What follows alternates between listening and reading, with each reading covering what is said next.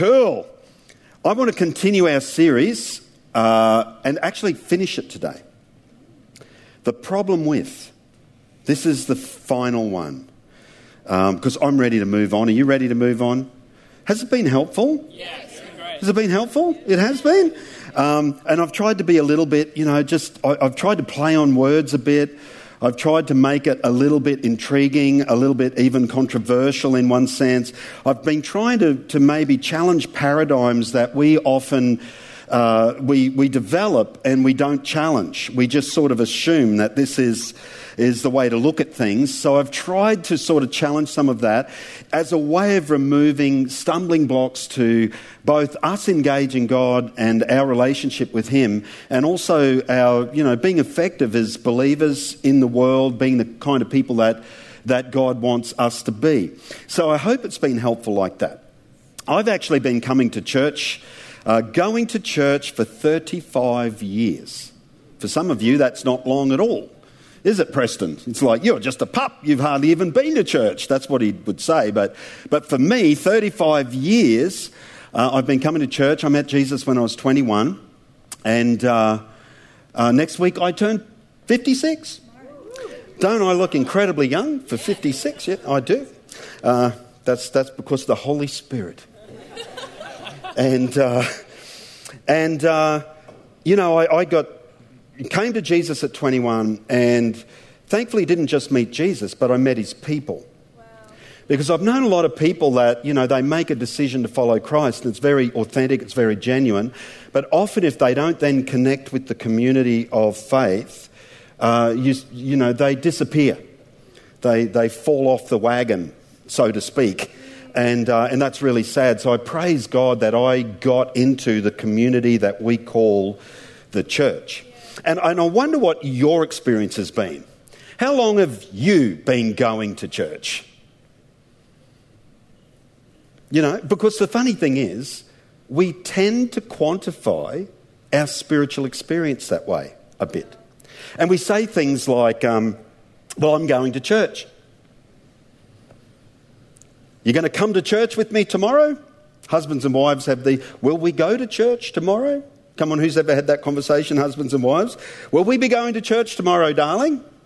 Or can I mow the lawn? Or whatever it is, you know. But we tend to quantify our spiritual experience a little bit by going to church, and I actually think that's a problem. So I want to speak to us today about the problem with going to church which you would probably say to me, as a pastor, Chris, that's a really dumb thing to talk about. You know, you're meant to encourage people.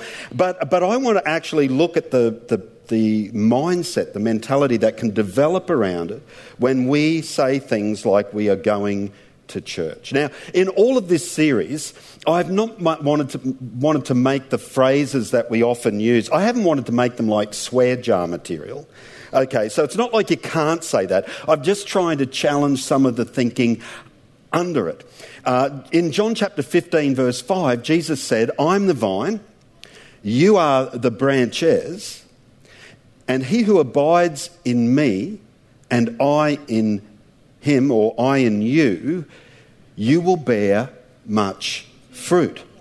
And here's Jesus, the master of the metaphor, painting a picture of, of the church, what the church would be. And I've got a photo here of a, uh, a grapevine. Look at that. Doesn't that look beautiful? And I selected that photo. It's just one vine, but that is sort of the metaphor Jesus is, is talking about. And what you'll see there is the main trunk, the vine itself. And Jesus is saying, I'm like that root of life. And if you stay in that, you end up with grapes, baby. You'll bear fruit that honors God. But the interesting thing is, he's, we can read that, and we often do, as so individualistic. If I stay in him, then I will bear fruit. And as much as that's true, that's not the original context. Jesus said, You are the branches. And that's very, very, uh, very much reflective of his Hebrew heritage and his Jewish thinking. because they never saw their relationship with God as an individual thing. They always saw it as a national thing. Their faith was always a collective expression. And Jesus is saying the same. And, and sometimes we are in danger of making it a personal, individual thing. Yes, I know if there was only one sheep that went astray, Jesus would come after you. That's how we know Jesus doesn't just love a collective, he loves me. But whenever the Bible talks about the church and God's people, it's not talking about individuals, it's talking about us. Uh, and the, the actual word for church reflects this. The Greek, the ancient Greek word, original language of the New Testament, ecclesia, is the word for church, and it means the called out ones called out. So the whole thought is people who are called from one situation and scenario into another. Other places in the New Testament, of course, it tells us that we're called out of darkness into light. Out of darkness into the kingdom of the Son of His love. There's a whole heap of phrases that reflect what ecclesia means, what church means. So here's some of the problems when we develop a mindset of we go to church. If I can go to church, I can leave church too. And people do. Some permanently, some temporarily. So the permanent leaving of the church, we probably all know someone who was once in church with us, who, who no longer either attends church or maybe even follows Jesus. See, if it's somewhere you can go, it's somewhere you can leave. But what might be even more pertinent to us, and look, honestly, people do that for a lot of reasons. Sometimes their own poor decisions get them in a bad place and they just they lose faith. Sometimes on a scale they've been really hurt and genuinely hurt from just relational difficulties and silly things said right through to things that should just never happen to anyone. And I really feel for people who've had that experience. And, and I pray that somewhere down the track they'll find a place of healing. But I think what's more, more relevant to us is maybe temporarily. How do you temporarily leave the church? Well, Jesus said, You'll be the light of the world. And he wasn't talking about him, he was talking about us. You will be the light of the world, which is awesome. And you can do it without a yellow shirt too, Tim. Your blue shirt will do fine. But there's also a huge responsibility in that. I mean, if you take that seriously, it's daunting. What? The light of the world? I mean, I'm meant to light, be the light of the world? And if we're honest, at times we're tempted to turn the light off when we're with certain people, certain social situations we find ourselves in, maybe family situations that might not be so understanding, we are tempted to turn our life off just for a little while and fly under the radar. Come on, don't, I don't want hands in the air, but don't look at me like you don't know what I'm talking about. And, uh, and therefore, the light of the world all of a sudden becomes a blinking, intermittent light rather than a 24 7 light and we temporarily, quote, unquote, leave the church. Because if you can go to church, you can leave it. We temporarily do that. And, uh, and we miss what church actually is. See, church isn't somewhere you go, it's a state of being. And, and, and yet, this can allow dualism into our life. If we think church is somewhere where we can go, we, be, we can become dualistic. Our light is, we're one person in the light, we're another person in the dark. We're uh, one person at church, we're another person in the marketplace. Dualism simply means the state of being divided. And we can find ourselves on for God, off for God, on for God, off for God. But the church isn't a place you go, it's a state of being. So there's a problem when you say, I'm going to church. Because it can develop a mindset of, I can duck in and duck out, whereas actually we are the church. If you have faith, you are the church 24 7, whether you act like it or not. What's another thought? Another thought is um, I can be tempted to look for life rather than be life. Be alive. See, if church is somewhere you go, you are tempted to look for someone or something, an event, a moment to make your spiritual life what you know it should be. And then if someone can't produce that, a particular gathering of people or a particular speaker or a particular whatever, an event, if it can't produce that, then we can be tempted to blame things outside of our own spiritual journey for our spiritual experience. Well, it's their fault that I'm not where I know I should be in God. And yet, that is so contrary to how Jesus spoke about the life and the work of the Spirit in us. Jesus said, you know, when, when you're talking about the kingdom of God, the reign and rule of God, don't let anyone say to you, go there, or it's over here. Go there and you'll get it. Jesus said, no, no, the kingdom of God is within you. And if church is a place that you can go, you know, you're tempted to go there for the things that God actually wants to personally develop in you. You have to take responsibility for your own spiritual life and your own spiritual journey. And I can tell you, you know, as an example, in this COVID season or through it, some people, some people actually fall off the wagon and cease church attendance altogether.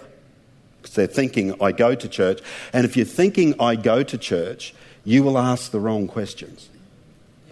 You'll ask questions like, What does church do for me? When the right question is, What can I do for God? See, church is not a resource for us.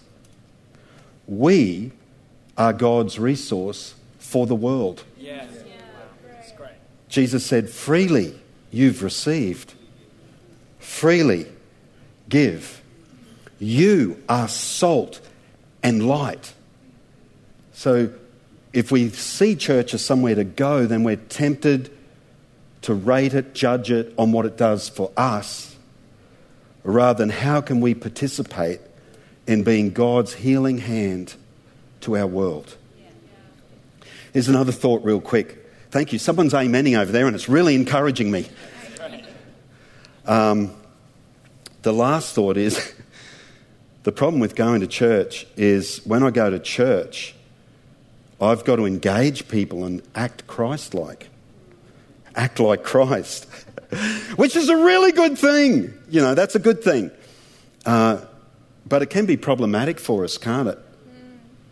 You know, like in the world, in the, in the sense of in our secular society, if someone rubs you the wrong way, you can disassociate. Yeah.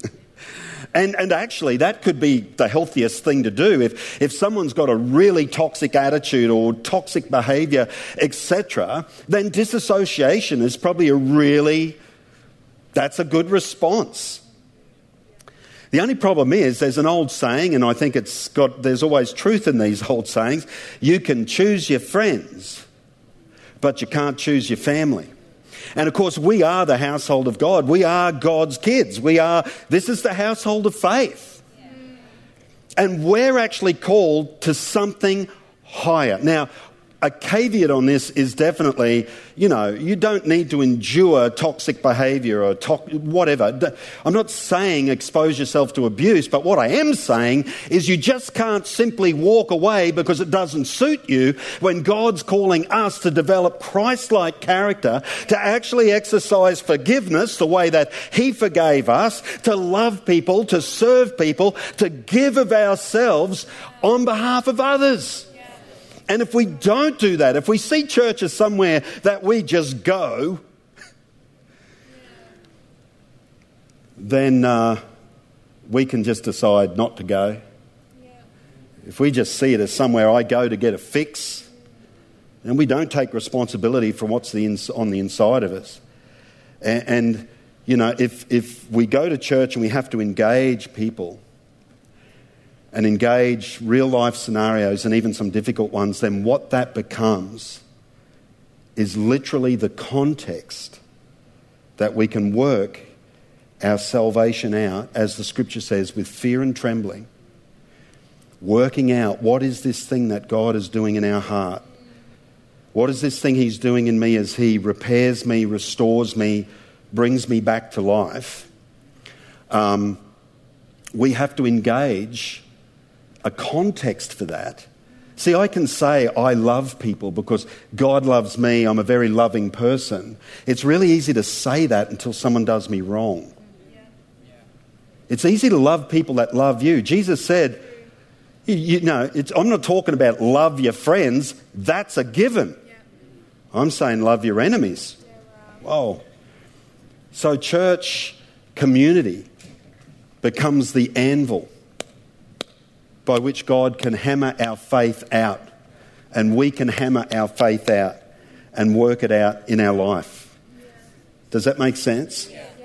All reasons why saying, I'm just going to church, can be a problem because, um, uh, you know, we're, we're not meant to be going to church, we're meant to be the church. Church is a state of being. Can I ask us some questions just as I close? You've been so good to preach to. It's amazing when there's just a few people saying, Yeah, yeah, oh, yeah, yeah, stick it to him. That's the guy in the next row you're talking about.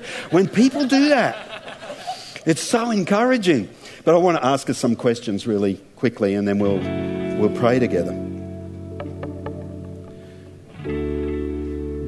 And I want to ask these questions as a collective. You know, often I ask questions in the message and it's, it's applying to us as individuals, and every one of us has to work our salvation out. But can I ask us as a collective today? Do we go to church or focus on being the church wherever we are?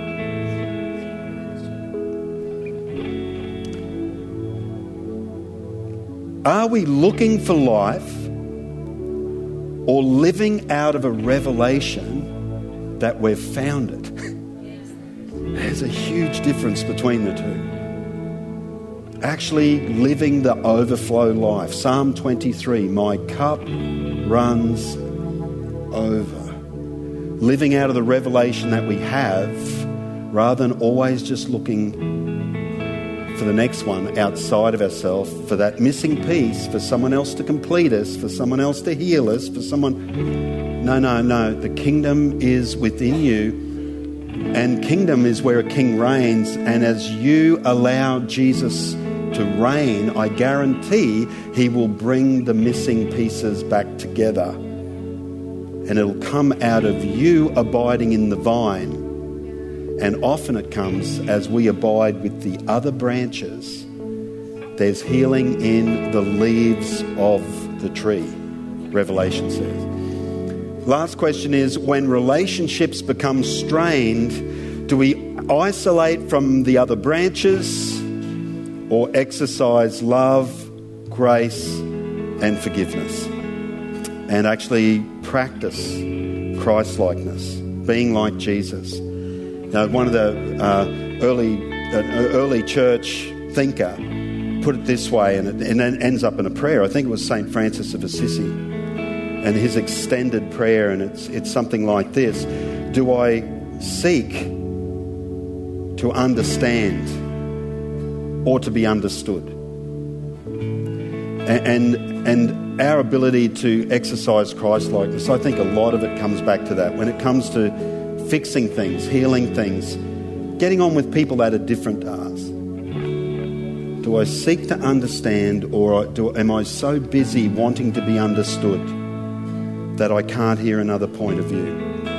I invalidate anything that's different to me, generally because I'm fearful of it. Hey, let's stand together and uh, I'd like to pray for us. And it, look, if that word is spoken to your heart in any area where you're just like, oh, Jesus, I need to get back to that. That's what I had a sense when I prepared it. That, you know, there'd be a few hearts that are just like, oh man, I need, that's, that's it. That's where I'm, things have gone cold or things have gone dry. I need to get back to that. So I'm going to pray for us. And why don't you reach out to heaven if you want to respond to God this morning? Heavenly Father, we thank you. Thank you for the church, the collective the called out ones that we are and we are a part of right across the world. Thank you for your amazing plan to bring healing to the nations through your people, through people who themselves are in a process of being healed, being transformed, being saved. And so, Father, we give ourselves to you and we, we pray that we would be part of your plan, part of your purpose that you would free us from mindsets that limit our understanding of what it is to engage you and to engage your creation. In Jesus' wonderful name. And just while we're in this moment of prayer, maybe you're here with us this morning and you'd say, like, church hasn't been my thing. And as a matter of fact, you might feel like because it hasn't been my thing going to church, therefore, you know, me and God don't meet. There's no intersection in my life. And can I just encourage you? I hope that message has cleared something up. God can meet you right where you're at. You don't have to go to church. You might just find yourself here today. It might not be the normal thing. But just because you don't, quote unquote, go to church doesn't mean God doesn't love you and that God can't meet you right where you are. So if you're here this morning and you'd say to me, Pastor Chris, I, I would like to take a step towards God. In my journey, I'm, I'm ready to open my heart to what God's got for me. And I'd encourage you, friend, open your heart to Jesus Christ this morning. So just right where you are, right where you are, you might want to put a hand in the air, reach out to God, just as people have already done. But just reach out to God for yourself. And that's a step of faith, just saying, God, you see me and I open my heart to, to you. You could use words like, Jesus, come into my life. Bring your forgiveness, bring your love, and help me to go forward. Show me the way forward. Use the simplest of words. Jesus wants to respond to that and meet you there. Right where you are, Father, just meet people that are doing that right now. I pray in Jesus' name. Down again, and I'm going to ask Rob to come. Why don't we thank Pastor Chris this morning?